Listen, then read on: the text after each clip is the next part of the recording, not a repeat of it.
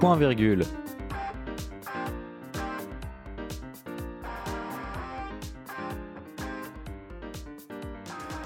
Bonjour à tous, il est 18h et on se retrouve euh, donc encore une fois dans une, cette euh, situation exceptionnelle pour enregistrer un point virgule avec toute l'équipe. Donc avec moi aujourd'hui, il y a Kylian, il y a Paul, il y a l'autre Paul et il y a Céline. Magnifique, bonjour à vous. Bonjour. Bonjour. Bonjour. Euh, donc voilà, donc comme vous pouvez le voir effectivement, euh, il n'y a pas nos vidéos, hein, parce que la première fois, euh, vous avez bien euh, dû comprendre que ça n'avait pas marché. Donc on essaie de faire avec les moyens du bord euh, pour, euh, toujours vous proposer donc cette émission euh, de point virgule. Donc retour aux sources, hein, pas de vidéo comme euh, au départ. Au sommaire aujourd'hui de ce point virgule, dans une première partie, je vais tout d'abord vous parler de la pièce de théâtre Fleabag et de la série euh, qui va avec.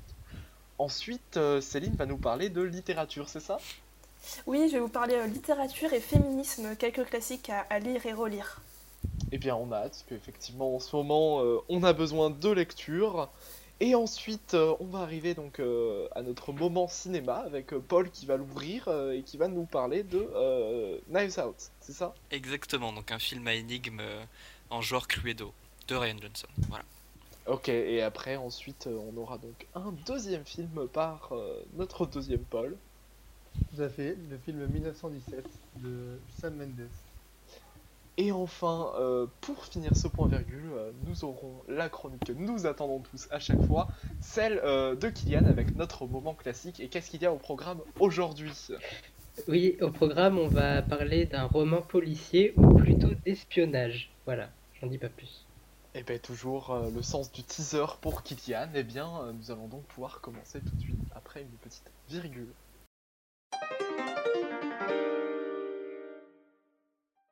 Euh, donc Fleabag, c'est un one-woman show de Phoebe Waller-Bridge qui, à la base, a été créé pour un festival de théâtre et qui ensuite a été adapté en série TV par la BBC et Amazon, et Amazon Studios. Donc elle fait deux saisons de six épisodes, si je me souviens bien. Avant de commencer, je tenais euh, beaucoup à parler de la comédienne en elle-même, parce que Phoebe Waller-Bridge, c'est euh, le sang. Elle est merveilleuse, je l'adore. Euh, elle, elle fait absolument tout, donc c'est une comédienne, une écrivaine, une productrice. Et, et en plus donc, de Fleabag dont je vais vous parler, elle a également adapté à l'écran la série Killing Eve, donc basée sur le livre Codename Villanelle de Luke Jennings. On en parlera peut-être dans un prochain point virgule, car la saison 3 est en cours et j'en ai gros sur la patate. J'ai des choses à dire dessus. donc on en parlera. Euh, et donc euh, sa nouvelle série est également Run, qui est coproduite avec son ami Vicky Jones, avec qui elle a, elle a aussi travaillé sur Fleabag. Et elle est donc, donc en ce moment en cours sur OCS. Euh, pareil, on pourra en parler. J'ai commencé à regarder quelques épisodes. on verra. Et également, euh, elle est présente en tant que co-scénariste sur le prochain James Bond. Merci Paul. euh, avec pour, euh, donc pour rôle de donner plus de profondeur au personnage euh, féminin. qui, car donc le réalisateur ne jugeait qu'il y avait besoin de rajouter du contenu. Pour retourner sur la pièce, on voit en fait dans cette pièce de théâtre Phoebe Waller-Bridge seule sur scène, car bah, c'est le concept du One Woman Show, et elle va jouer le rôle de Fleabag. C'est une jeune londonienne paumée qui va gérer seule un café avec pour thème les cochons d'Inde depuis le décès tragique de sa meilleure amie Boo. On va donc suivre l'histoire de cette femme moderne qui va surmonter sa dépression par le sexe et son humour décapant. Et vraiment, ce qui est merveilleux dans cette pièce, tout d'abord, bah, c'est le minimalisme. Euh, car la comédienne, elle est certes seule sur scène, avec euh, juste une chaise en fait. Le décor, c'est une chaise et la comédienne assise, dessus. Mais elle- en fait, elle réussit à faire vivre la pièce par des dialogues, tout en étant seule. On la voit par exemple quand elle parle avec sa sœur, elle va tourner sa tête en fait dans les deux sens pour euh, mimer en fait deux personnages différents et ainsi créer un dialogue. Et elle le fait extrêmement bien, elle enchaîne extrêmement vite entre plusieurs personnages et ça crée un réalisme en fait qui est euh, plutôt énorme. On peut aussi voir certaines scènes où une voix off va être présente sur scène, comme par exemple euh, avec quand on la voit au début dans, l'entretien avec le banquier. Euh, le banquier, ça va être donc une voix off qui va être euh, donc forcément diffusée dans tout le théâtre et elle va parler avec euh, la voix off en fait. Et pour maintenant parler de la série qui est, qui est également géniale, tout d'abord donc la saison 1, faut dire qu'elle est basée sur la pièce. C'est vraiment une adaptation un peu à l'écran avec des rôles qui sont ajoutés, comme par exemple le rôle de la marraine, euh, qui dans la pièce n'existe quasiment pas, elle est mentionnée mais elle n'existe pas, et à l'écran elle est très présente.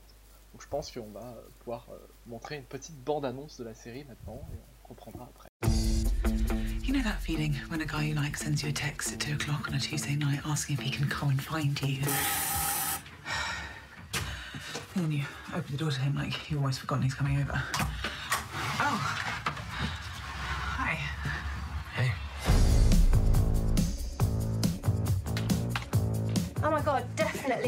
Does nothing for you. What? These are my clothes, Boo. I've been wearing these all day. It's really not that bad. It's oh, really not that bad. I'm sorry. I love you. You got them all by the balls, causing waterfalls. How did you two meet? She used to be our godmother, but then their parents split up. Mum died. You really are very good looking. Thank you. Very, Thank you. very. Thank you. It's been really nice to spend the day with a normal family. The only thing harder than having to tell your super high powered, perfect, anorexic, rich super sister that you've run out of money is having to ask her to bail you out. I'm just gonna ask her. I'm just gonna come. Do you need to borrow money? No. Boys wanna be her.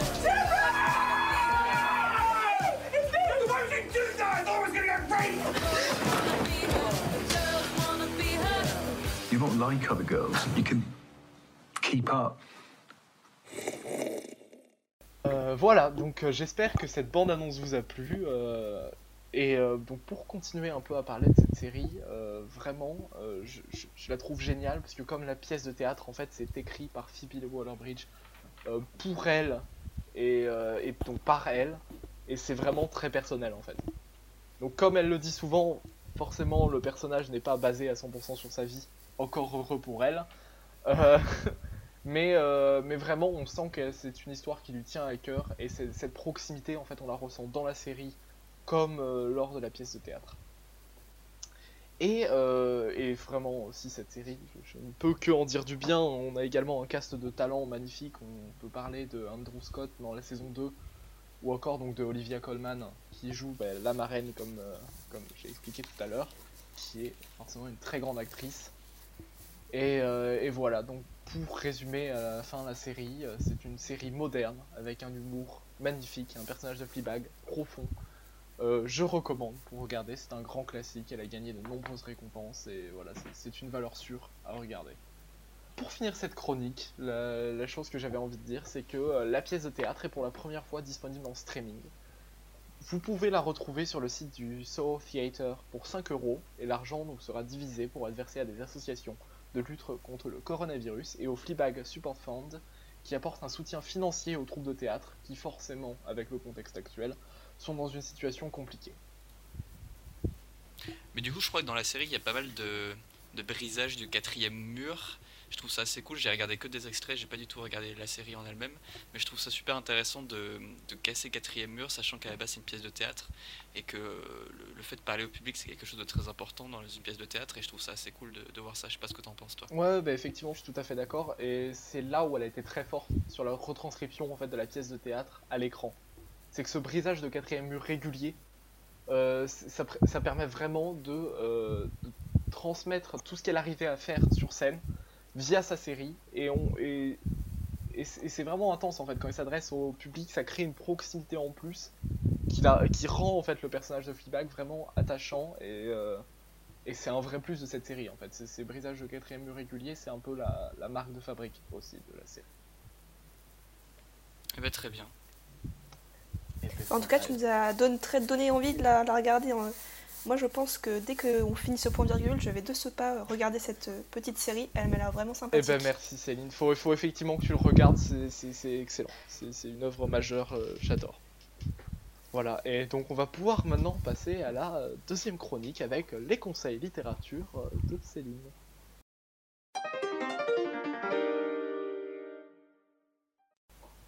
Alors, euh, merci Corentin parce que tu m'as fait une belle entrée en matière en parlant d'une femme euh, qui a fait une pièce de théâtre et d'un one woman show. Et je vais continuer avec les femmes en parlant un peu littérature et féminisme. Bon, alors on le sait, le confinement, ça nous redonne le temps de lire. Bon, le déconfinement est proche, mais on aura toujours un peu le temps de lire. Et j'espère que vous vous accordez des moments de, lecture un peu euh, dans votre vie quotidienne. Et bah, pourquoi pas relire un peu euh, les ouvrages qui ont fait du fait, enfin les ouvrages qui ont cloisonné et impulsé le féminisme. Donc moi, je vous ai, j'avais prévu pour cette chronique de vous donner euh, quelques, quelques ouvrages qui m'avaient marqué ou qu'on m'avait conseillé pour voilà, vous donner quelques idées à lire, à lire quelques ouvrages sur le féminisme. Alors d'abord, je voulais vous parler de King Kong Theory de Virginie Despentes avec euh, cette phrase qui moi m'a scotché et où j'ai compris finalement euh, la plume de Virginie Despentes, c'était euh, j'écris de chez les moches, pour les moches, les frigides, les mal baisés, les imbaisables, toutes les exclus du grand marché à la bonne meuf, aussi bien que pour les hommes qui n'ont pas envie d'être protecteurs, ceux qui voudraient l'être mais ne savent pas s'y prendre, ceux qui ne sont pas ambitieux, ni compétitifs, ni bien mandrés, parce que l'idéal de la femme blanche séduisante qu'on nous brandit tout le temps sous le nez, je crois, je crois bien qu'il n'existe pas. Et en fait, cette phrase, elle résume bien la plume super puissante et progressiste de Virginie Despentes. Euh, elle réfléchit sur le statut de la femme dans la société occidentale et elle évoque les violences à l'encontre des femmes et le viol dont elle a été elle-même victime. Donc c'est vraiment euh, une plume en même temps très dénonciatrice et en même temps très personnelle. Et euh, ce livre m'a profondément marqué moi dans mon cheminement, dans ma pensée féministe. Donc euh, je tenais à vous le partager. Il est vraiment à lire et à relire sans modération. Euh, c'est super intéressant et je ne vais pas vous en dire plus parce que c'est à découvrir euh, et à faire son chemin personnel. Ensuite, désolé, je voulais parler attends, du deuxième. Excuse-moi, c'est un, quoi C'est un livre ou c'est un essai? Euh, c'est un livre, enfin, c'est un peu compliqué de le. Enfin, pour moi, c'est un peu compliqué de le définir. C'est un, un livre, c'est un essai, c'est. C'est en fait, c'est en même temps un briquet de. de. de comment dire De points de vue sur la société et de ressenti personnel sur celle-ci. Je sais pas comment elle. Je t'avouerai, là, il faudrait que je me renseigne, je sais pas comment elle-même le définit. Mais euh, je- trouve que c'est un peu entre les deux. C'est entre le récit personnel et le, le point de vue sur la société en général. C'est un peu la, c'est la patte, euh, la patte d'écriture de Virginie Despentes, euh, même dans, dans sa trilogie Vernon Subutex. Oui. Fiction, mais d'un autre côté, c'est un peu un essai sur la société aussi, donc on, on est un perdu, euh, on est perdu un peu là-dedans, et c'est ça qui fait sa, sa, sa patte, quoi, et qui est intéressant à lire justement. Mm, Oui, je suis tout à fait d'accord. J'ai j'ai lu le premier tome pour l'instant de, Vir- de Vernon Subutex et c'est vrai que c'est euh, c'est la, la marque de fabrique de Virginie Despentes et c'est ce qui fait que c'est intéressant de la lire vraiment. Euh, ensuite, le, très long, il me semble. Euh, non, euh, King Kong Theory, c'est tout petit. euh, C'est un petit livre, vraiment. Vous pouvez le trouver en format poche, c'est tout petit. Euh, mais euh, c'est tellement puissant que euh, Ouais. on, on en revient. C'est un petit livre très puissant. J'ai lu un extrait une fois, ouais, c'est vraiment pas mal. Faut vraiment le lire. Et bah, à l'opposé de ça, je vais vous parler du deuxième livre, qui est le deuxième texte de Simone de Beauvoir, qui lui est loin d'être petit. C'est sorti en deux tomes en 1949 et c'est assez ardu.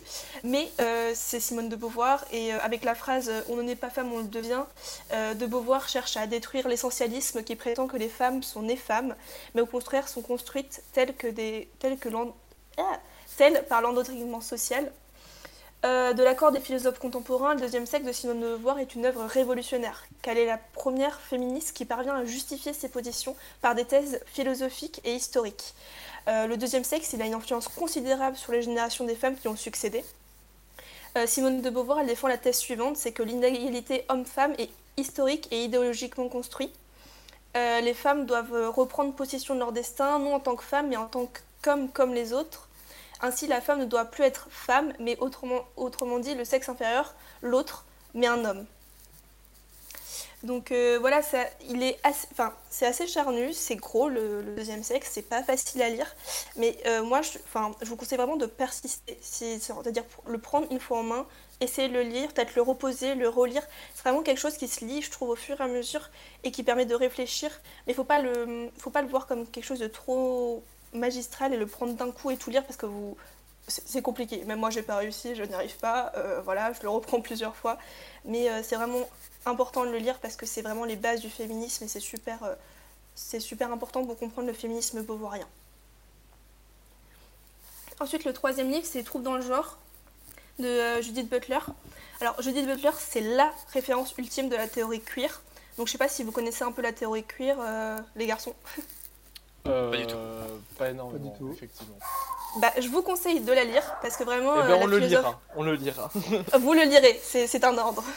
Parce que la philosophe américaine Judith Butler, elle a développé l'idée que les genres étaient construits socialement et qu'ils n'étaient finalement qu'une performance dès les années 90.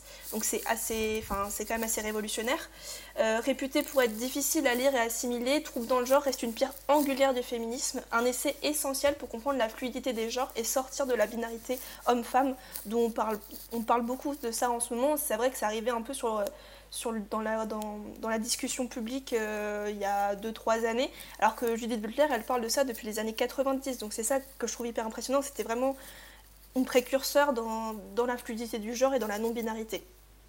Après, euh, les années 90, j'imagine malheureusement, avec l'ambiance, euh, elle n'a pas dû trouver une énorme audience. Enfin, je sais pas. Non, ça, a été, ça a été compliqué à l'époque et elle a vraiment fait son chemin au fur et à mesure. Mais maintenant, elle est, elle est, reconnue, elle est connue et reconnue. C'est vraiment une femme hyper importante, hyper impressionnante. Moi, je vous encourage à découvrir sa vie, ses essais et, euh, et, et, ses, enfin, oui, ses essais et ses théories parce qu'elles sont vraiment très intéressantes, très impressionnantes et très en avance sur son temps. Ouais. Bah, merci beaucoup. Effectivement, on regardera. Ça, ça a l'air passionnant. Et enfin, je voulais vous parler de La Servante écarlate de Margaret Atwood. Alors, euh, la canadienne Margaret Atwood publie en 1985 ce roman que beaucoup considèrent comme un chef-d'œuvre d'anticipation féministe. Euh, alors, l'histoire, c'est que nous sommes dans un futur sombre où les femmes sont en voie de disparition et classées en trois catégories les épouses puissantes, les Martha, sorte de domestiques, et les servantes dédiées à la reproduction. Et euh, en fait, c'est l'histoire de June, qui est l'une des servantes, et elle raconte son histoire. Et d'ailleurs, euh, euh, ce, ce, roman absolument incroyable a été, euh, a été adapté dans une série The Unmanned Tale avec une réalisation magistrale à ne pas manquer. Donc là, on va lancer une petite, une petite bande-annonce pour que vous, vous, vous, ayez un aperçu de cette série. Mais vraiment, lisez le livre, regardez la série parce que les deux sont absolument magistraux. En tout cas pour la première saison, après ça se discute, mais bon. ça se discute, les habits. I was asleep before. That's how we let it happen. When they slaughtered Congress, we didn't wake up. When they blamed terrorists and suspended the Constitution, we didn't wake up then either. Now I'm awake. My name is Alfred. I had another name. Ladies, I have to let you go. It's the law now. They needed to do it this way. All the bank accounts and the jobs all at the same time. You imagine the airports otherwise? Run, run, run!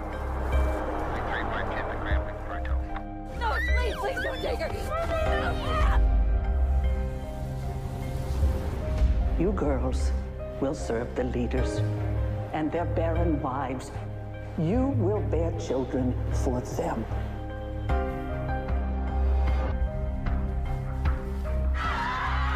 There's an eye in your house. I'll send you to the colonies. You'll be cleaning up toxic waste and then you'll die. Donc voilà, euh, euh, j'ai fini pour, euh, pour ma chronique. Donc j'espère que ça vous a redonné envie de lire ou de découvrir ces, ces, romans qui ont vraiment fondé et, marqué le féminisme et que ça, vous, ça vous donnera un autre aperçu de ce que c'est le féminisme aujourd'hui et, d'autres idées de lecture. Eh ben merci beaucoup Céline pour, pour cette chronique importante, très intéressante et qui nous permettra aussi de donner de la lecture pour, en cette fin de confinement. Euh, et, maintenant, on va pouvoir, je crois, euh, ouvrir notre chronique cinéma avec euh, Paul. Donc, on... tout de suite un petit générique. Tout à fait.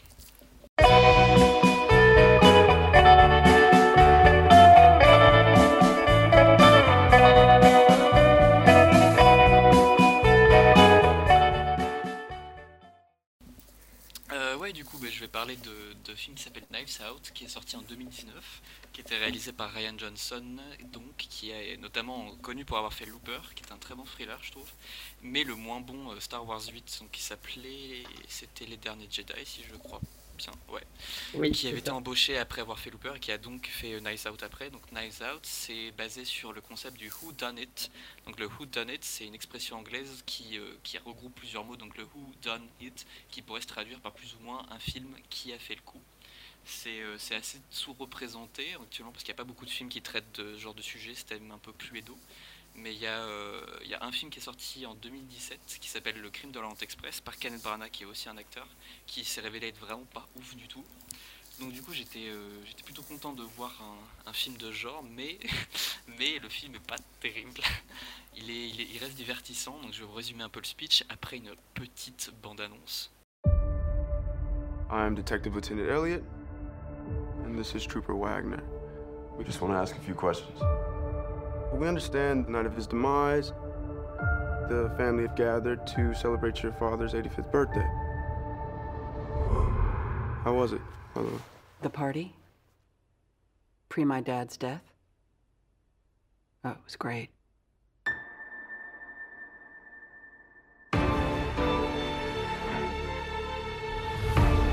Ladies and gentlemen, I would like to request that you all stay until the investigation is completed. What? Can we ask why? Has something changed? No. No, it hasn't changed, or no, we can't ask. I'm gonna live till I die. You think one of his family Walls, walls. killed? Is that what you're suggesting? Then I cry. I'm gonna take the You all love twisting the knife into one another. Up your ass. Oh, very nice. Matter of fact, oh, eat shit. How's that? Eat shit, eat shit, eat shit. Smug smile. Definitely eat shit. Gonna dance, gonna fly. I'll take a chance.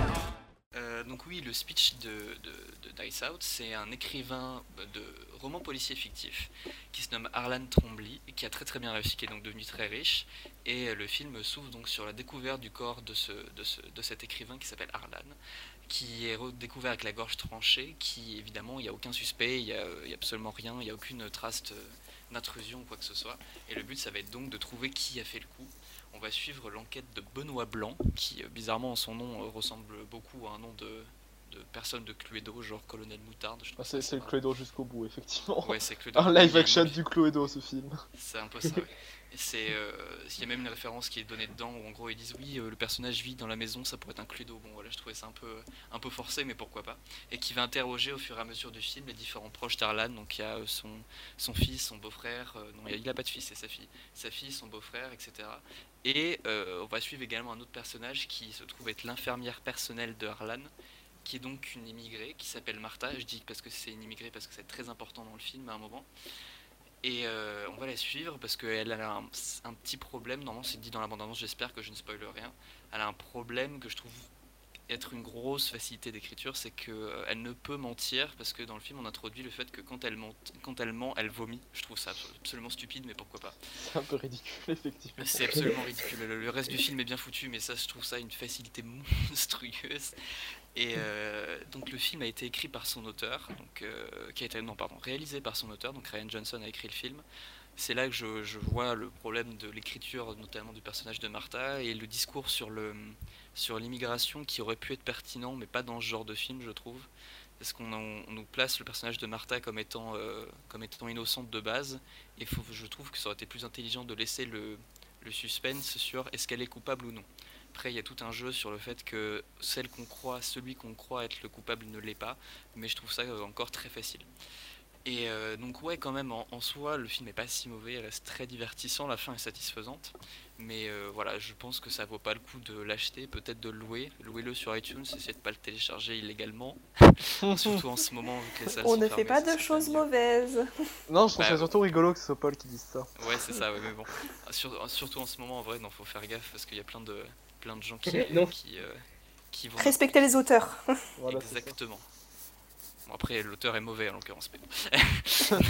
Mais donnez-lui de l'argent sens- quand même. Je te sens, Paul, je te sens quand même très très critique euh, face à ce film. C'est pas très positif. Bah, je hein. trouve ça dommage, je trouve ça dommage qu'il y ait un, un- un si grand potentiel parce que j'aime le film autant que je le déteste en fait parce qu'il y a vraiment cette facilité, je la trouve absolument ridicule, surtout que c'est tout le dénouement qui joue autour de ça, je trouve ça vraiment euh, vraiment pas ouf quoi. Mais bon, il reste quand même divertissant. euh, je vais pas bouder mon plaisir. euh, j'ai pas boudé mon plaisir en, en l'ayant regardé, mais bon, faut le savoir et puis il faut, faire abstraction de ça. Donc, je vous le En recommande. fait, le, le scénario peut être amélioré en fait. Ouais, mais le problème c'est que si on enlève ça, le, le truc qui me dérange, ça, ça fout en l'air tout le reste du film. Donc euh, ça a plus, ça, ça tient pas debout. Ouais. Déjà que ça tenait pas sur grand chose. Donc bon, je vous conseille quand même de le regarder, louez-le, vite fait, vous passerez un bon moment, mais vous vous attendez pas à voir un grand film. Si vous voulez voir un grand film, regardez Les Fils de l'Homme, c'est merveilleux. Les Fils de l'Homme, c'est absolument merveilleux. T'en as déjà parlé, je crois, Paul. Je... Vous pourrez regarder le. Regardez les fils de l'homme. Attends, c'est quoi les fils de l'homme? Non, on va pas revenir là-dessus. De- Nous Non, avons déjà, messieurs, nous avons déjà un ancien point virgule qui en parle. Donc, Donc, fait. voilà, on vous redirige vers le- l'ancien. Vite fait, c'est une faible anticipation notre, sur euh, notre la watch time, voilà. Paul, il faut qu'il regarde nos anciens points virgules. Exactement. Bon, de toute façon, on ne gagne pas d'argent, Corentin. Donc bon, Ah, mais euh, écoute, euh, road, to, euh, road le partenariat. hein. Pour conclure, je dirais que regardez Nice Out. Euh, si vous aimez Handmaid's Tale, regardez Les Fils de l'Homme, c'est mille fois mieux, sans déconner. Ça traite pas du féminisme, c'est mille fois mieux. Et voilà, je vous fais des bisous. Ben, merci, Paul, pour cette chronique. euh, Merci Paul.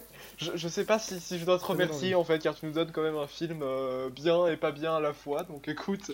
Mais, mais c'est ça, mais ça je- permet je- aussi. on- euh, On va laisser les auditeurs juger. hein, C'est ça. Ouais, c'est un peu, un peu schizophrène comme chronique. hein, ouais. Mais dans le coup. En même temps, je l'aime bien, mais il est pas ouf. Bah c'est ça, c'est il y a beaucoup, de- y a pas beaucoup de films qui, qui donnent cette impression-là. Je sais pas pour vous, hein, mais euh, qu'on déteste autant qu'on apprécie. Donc bon, il y a un joli cast pourtant, mais c'est dommage. Voilà. J'espère juste que les auditeurs et les et auditrices auront le courage de, le- de le voir, pas ce qu'il t'a dit après. Donc, euh, un peu critiquer, critiquer le film. Donc, euh, bon, j'espère qu'ils iront le voir. Ouais, ouais, mais c'est justement. Faut du ça. courage dans la vie. Ouais, c'est Ouais. ça. Parce qu'on a, on a généralement traité de trucs qui étaient bien, donc là on va traiter de trucs un petit vrai. peu moins bien. Et puis, ça se trouve, les... Ça se trouve, les auditeurs auront une- un tout autre avis que Paul et ils se feront leur propre avis, c'est ça. C'est On ça. donne, on donne nos avis, mais faut laisser l'avis critique et on n'est pas toujours d'accord. Tout à Voilà, fait. mer- Merci Céline pour cette belle phrase. À méditer. Et nous allons pouvoir passer à la deuxième euh, partie de cette chronique cinéma avec euh, Paul qui va nous parler de 1917.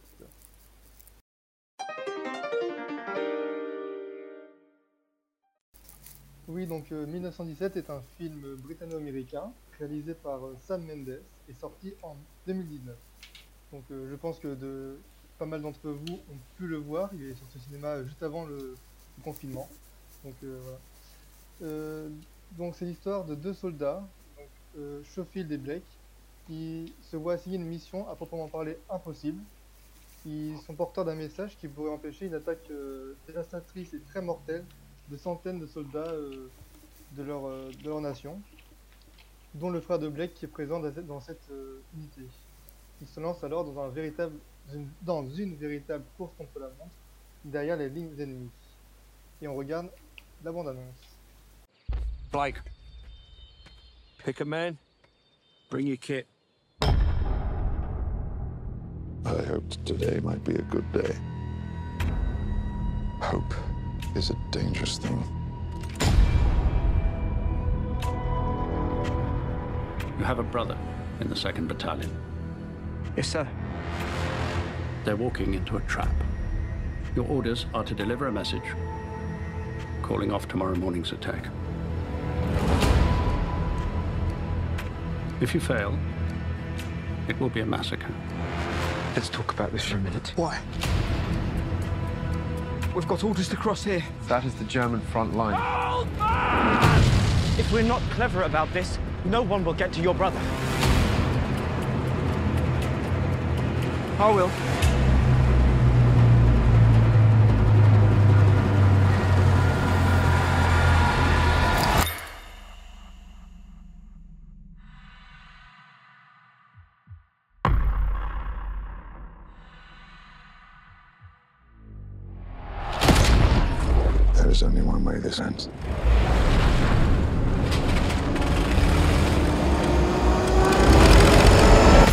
Donc c'est un réel film à suspense qui raconte et décrit la Première Guerre mondiale comme jamais, grâce au plan séquence qui nous permet justement de suivre les, le, moindre, détail et les moindres mouvements, faits et gestes des personnages, notamment de, de Schofield et de Blake lors de leur aventure. C'est un plan séquence dans le coup, qui suit les personnages et ça permet vraiment une, on est vraiment captivé par le film et on en apprend, euh, on est vraiment, on ne s'ennuie pas durant le film parce que c'est comme si on faisait euh, entièrement partie du film avec eux. Je sais pas vraiment comment l'exprimer, mais euh, j'espère que vous me comprendrez. Et donc on suit les personnages à travers le No Man's Land, donc l'endroit où justement il n'y a pas de man, d'homme comme un- comme Il y a des, scènes magnifiques, il y a tous les paysages de guerre qui sont imités de façon plutôt euh, remarquable, je trouve, à mon goût. Et donc où Sam Mendes, le réalisateur, exprime et explique le destin des poilus à une génération comme la nôtre, qui peut parfois éprouver des difficultés à s'en rendre compte de la dureté et de l'importance d'un conflit, puisque nous ne l'avons pas vécu. Et, dont et le dernier combattant est mort en, 2000 en 2008. Donc c'est de plus en plus difficile de comprendre euh, l'ampleur de ce conflit qui a, qui a euh, apporté de la souffrance à de nombreux hommes et femmes. Euh, par, la, mise en scène, le film montre toute la fatigue et la peur ressentie par des hommes que la guerre pousse à se surpasser sans cesse pour rester en vie. Donc euh, ju- justement, je reviens encore au plan séquence qui permet justement de, montrer euh, tout son intérêt dans cette partie de- dans le film réellement. Et ce film lance un message de paix universelle puisque c'est un- une collaboration britannique et américaine sur un point de vue euh, bien, bien fondé. Et donc euh, Sam Mendes, il est plus inspiré que jamais parce que pour faire un plan séquence, c'est de très très compliqué euh, artistiquement parlant. Et il offre, grâce à ce film, une expérience à la fois immersive, immersive et intimiste au, au lecteur. Au, à l'auditeur, pardon.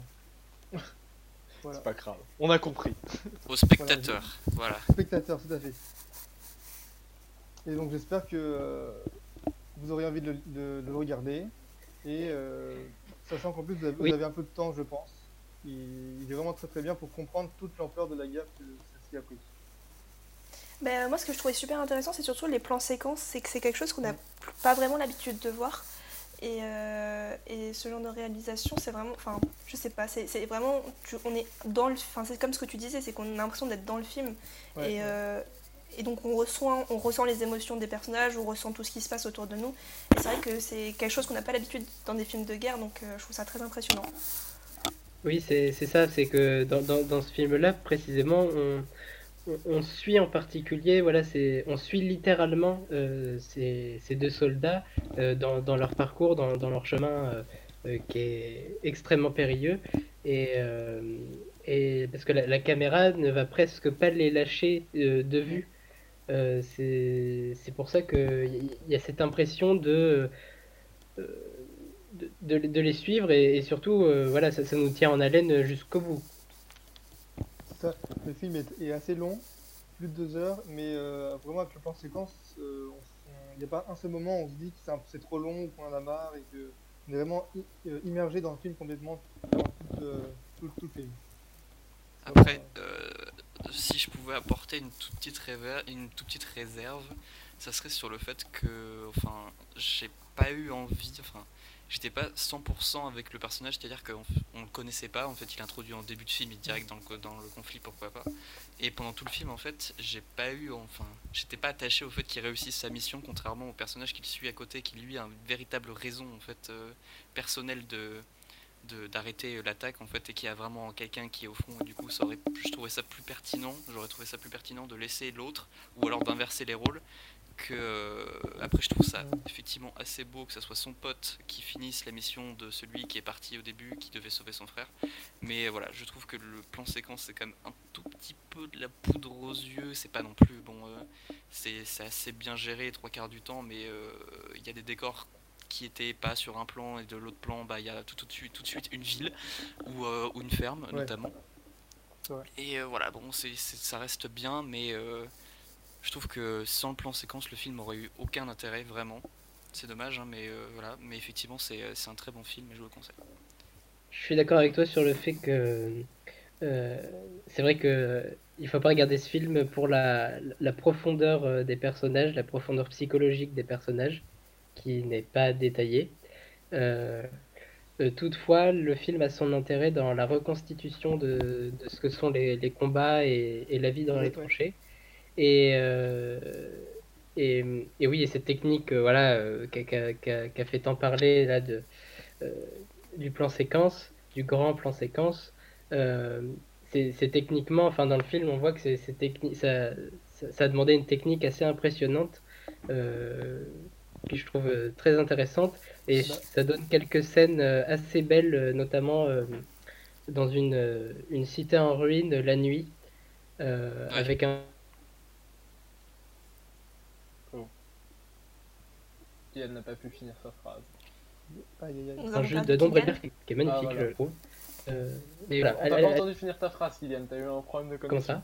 T'avais eu un Comment problème de connexion. Hum, Je me suis arrêté où? Euh, À la scène euh, de- avec le- l'église ouais. en feu. Ah ouais. Oui, oui, donc euh, oui, c'est- c'était une euh, super scène. euh, euh, et du coup, euh, oui, il y, a- il y a de très belles images euh, dans ce film, c'est très bien filmé. euh, mais voilà, pas, pas pour le, le côté psychologique des personnages, oui. C'est vrai que la photographie est superbe, en particulier dans cette scène, je me souviens, je crois qu'il y a tout un jeu par rapport à des fusées Ouais. de détresse. Et ça, fait- ça. ça, par contre, j'ai trouvé ça effectivement très bien. J'ai trouvé ça extraordinaire, c'était vraiment très bien. ouais. Mm. Et, euh, Très bien trouvé, très bien mis en place. Ah pardon, excuse-moi. Vas-y, vas-y, pardon, désolé. Je souligne aussi euh, le, le talent aussi des, des acteurs parce que le plan séquence est vraiment éprouvant pour eux parce dans le moindre geste qu'ils font, s'ils se trompent, ça se voit. Par rapport à d'autres films où euh, les séquences sont coupées, ils peuvent reprendre euh, leur, leur souffle ou euh, je- je- voilà. Et pendant, pendant la, la durée de la scène qu'ils prennent, je, je sais pas vraiment comment expliquer, mais si s'il se trompe dans son dans son rôle, euh, c'est très compliqué pour, euh, pour la suite du film. Après, peut-être justement, je pense qu'il y a beaucoup de trucs qui ont été gardés vu qu'on cherche la spontanéité un petit peu. Parce que si tu vois, tu trébuches au genre de truc, ça apporte un peu plus de, de, Oui. de réalisme à ce que tu voulais faire. Donc je suis pas sûr Ouais. que c'était euh, c'était euh, 100% important, mais ça a dû être super chiant. Il y a des milliers. de- Enfin, la dernière scène doit y avoir des centaines de figurants, tous les faire tourner en même temps. Ça a dû être un enfer avec des explosifs. Ça Ouais. doit être vraiment le cancer. Et euh, donc, euh, bah, je les félicite pour ça. Et effectivement, regardez 1917, c'est très bien. Ouais. Très très Eh beau ben, merci beaucoup. Je- J'espère que je n'interromps personne et euh, je pense que du coup on va pouvoir euh, clôturer cette euh, chronique cinéma et passer euh, à la rubrique finale de cette émission, le moment classique. C'est un classique, c'est un classique, c'est un classique de la littérature. Donc euh, oui, aujourd'hui on va parler euh, d'un livre d'espionnage euh, qui, qui sont peu courants, enfin des livres vraiment bien faits qui parlent vraiment de, l'espionnage, du fonctionnement des services secrets français. c'est très peu commun. Et du coup, Citoyen clandestin, c'est le titre du livre, est un véritable thriller noir. C'est le troisième livre de Doha. C'est le nom de l'auteur, mais c'est aussi l'acronyme du film américain Dead on Arrival. Euh, on y suit plusieurs personnages, dont Amel Balimer, qui est une apprentie euh, journaliste, euh, Lynx, un agent spécial embauché dans la clandestinité, ou encore Karim, qui est un apprenti terroriste, mais surtout un agent infiltré. Et en fait, le, le speech, c'est plutôt simple. C'est un groupuscule terroriste qui a fait l'acquisition d'un produit extrêmement toxique, le VX, qui est une, une arme non conventionnelle créée par l'État français. Il a recoupé. D'ailleurs, le frère de Et euh, là, on commence une guerre tu as contre la montre coupé, toi, tout pour la guerre d'une réputation. T'as coupé. Ah, j'ai j'ai coupé où Ouais, t'as eu. euh, je, tu parlais Au moment du du VX, VX. arme non conventionnelle, et après t'as coupé. Ouais. Ok, je recommence. Eh ben, Euh, oui, donc, euh, alors, le speech, c'est un groupuscule terroriste qui a fait l'acquisition d'un produit extrêmement toxique, le VX, qui est une arme non conventionnelle créée par l'État français. Et du coup, euh, va commencer une véritable course contre la montre de plusieurs mois pour retrouver le produit. euh, mais c'est plus pour euh, garder une réputation vis-à-vis de l'État français que pour éviter les morts. Donc plus qu'un simple roman noir, c'est tout le fonctionnement d'un monde de l'ombre qui est décrit, et ce de manière fascinante et réaliste. Euh, très très réaliste. On est loin du, du, euh, de, de l'espion euh, à la James Bond avec la voiture, avec tous les gadgets intégrés. Et on y voit les différents services des renseignements français, intérieurs comme extérieurs, ainsi que leurs méthodes et les conflits internes qui, qui résident entre les, les différents services. Et euh, pour une fois, les personnages ne sont ni bons ni mauvais. Il n'y a pas de manichéisme du tout. Euh, Il n'y a pas forcément de personnes auxquelles se raccrocher moralement. Et ce qui en ajoute au réalisme du scénario et en ajoute au retournement de situation savamment orchestré, justement. Après, j'imagine qu'il y a certains personnages quand même où, en tant que lecteur, on peut beaucoup se questionner sur leur euh, motivation, non? Oui, Oui, euh, bah, notamment le, les, les- trois personnes, euh, Ka- Karim, Amel Balimer et, Lynx, qu'on suit principalement, mais c'est qu'il y a d'autres personnages euh, après. mais même eux, des fois, ils font des, des choses où on se questionne un peu sur, sur, sur ce qu'ils sont vraiment. Et, mais c'est des, détails infimes, mais, mais c'est ce qui fait le, le livre plus intéressant.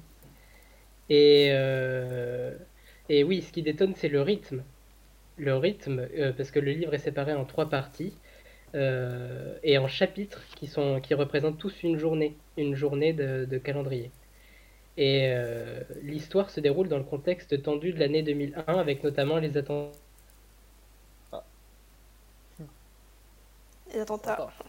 Ouais. Du 11 septembre. T'as coupé Les attentats. Ah là on là. va s'arrêter aux attentats. Les attentats.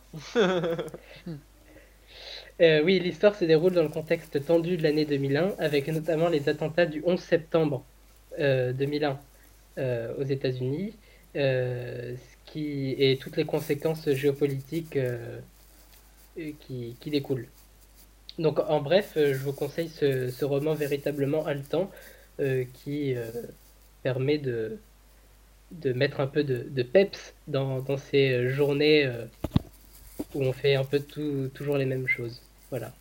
Bah, ça a l'air effectivement super intéressant. Après, euh, aussi, je sais pas si tu connais, mais il y a une chaîne YouTube comme ça, euh, bah, si tu t'intéresses un peu au service secret, qui s'appelle Talk with the Spy, et c'est un ancien espion de la DGSE en fait, qui parle euh, donc bah, des services secrets et de son ancien travail comme ça. Donc forcément, il est masqué et euh, on- on n'a pas son identité quoi. Mais c'est un- enfin, ouais, mais il nous parle un peu donc de tout ce qui est service secret et dans le monde et c'est extrêmement intéressant en fait. Parce que forcément, c'est quelqu'un Ouais. qui connaît son sujet donc. euh, Bah, en vrai, euh, en, en lisant le livre, euh, le, le sujet de, de l'espionnage m'a vraiment intéressé. C'est vraiment intéressant. euh, euh, euh, on se rend compte, il y, a- il y a des services que je, que je connaissais vraiment pas. euh, je pourrais pas vous les citer, mais par exemple. Tu peux pas nous les citer parce que sinon il les sera tués en fait. Ah c'est ça. C'est pour ça en fait. C'est là Ah, la DGSE l'a coupé. de. T'as coupé Kiki. La DGSE ne voulait pas que tu ça. révèles euh, le- Les noms des agences, exactement. Ouais. Mais euh, euh, oui, il y, a- il y a des services qui sont exprès pour, euh, pour euh, les, renseignements extérieurs. Euh, Il y a les renseignements intérieurs. Et, et, c'est- et tout ça, c'est divisé en, en plusieurs services euh, également. Et, et en fait, par exemple, euh, les renseignements de l'extérieur, ils peuvent euh, mener aucune euh, intervention sur le, sur le sol français à l'intérieur sans en avertir les autres, justement. Et c'est super intéressant de, voir toutes les démarches comme ça qui doivent être faites.